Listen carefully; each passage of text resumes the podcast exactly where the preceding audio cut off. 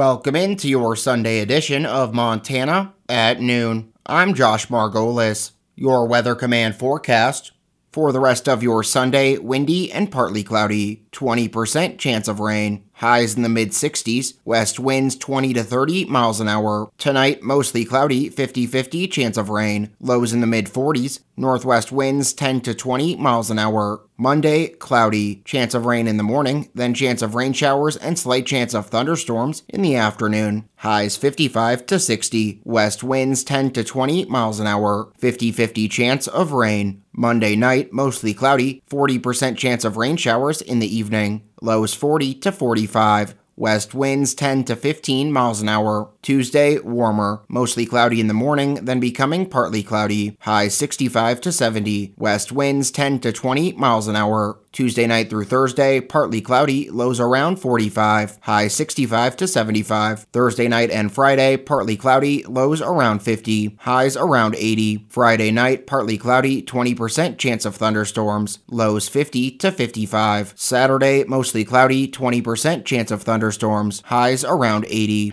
The Havre-Hill County Library is reopening to the public on Monday. With the reopening, the following precautions will be in place. Patrons will be required to wear a mask while in the library. Those without a mask will be provided one. Patrons are also required to wash their hands after entering the library. No more than 10 patrons will be allowed in the library at a time, and those entering the library are asked to maintain social distancing and keep visits to 30 minutes or less. Collections, public restrooms, and drinking fountains will remain closed to the public public due to an inability to keep them sanitized. Temporary library hours will be Monday through Friday, 9 a.m. to 6 p.m. They will remain closed on weekends. The first hour the library is open each day will be reserved for vulnerable populations. Curbside pickup will continue to be offered.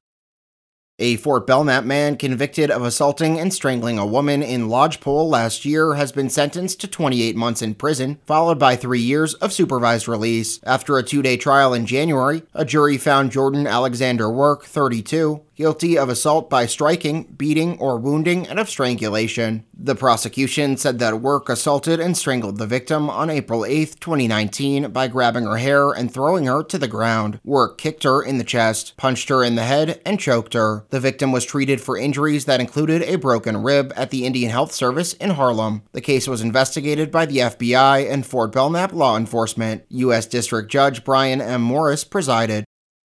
Montana State University Extension educators say that trusts have gained more attention during the coronavirus pandemic as a tool to handle financial affairs. However, trusts may not be the right choice for everyone, and individuals should learn the pros and cons of the different types available. One option is a revocable living trust, which is a legal arrangement that shifts ownership of property or specific assets into legal ownership of the trust. People should also consider whether there are other legal arrangements to achieve their goals, such as a financial power of attorney or written will. More information about revocable living trusts is available on the MSU Extension website.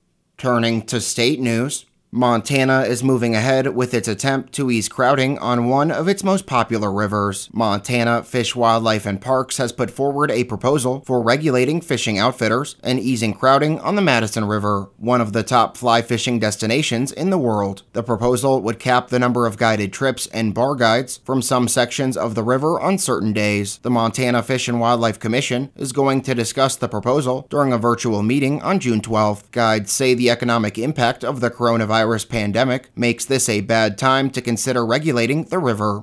Turning to regional news, Health officials say 45 additional people have tested positive for COVID 19 in North Dakota, bringing the state total to 2,861 cases. North Dakota has confirmed 72 deaths from complications of the coronavirus, but none were reported Sunday. 31 of the positive cases reported Sunday were in Cass County, which has been the epicenter of the state's coronavirus outbreak. The county that contains Fargo now has more than 1,900 confirmed cases. 28 people were hospitalized Sunday, down down one from the day before.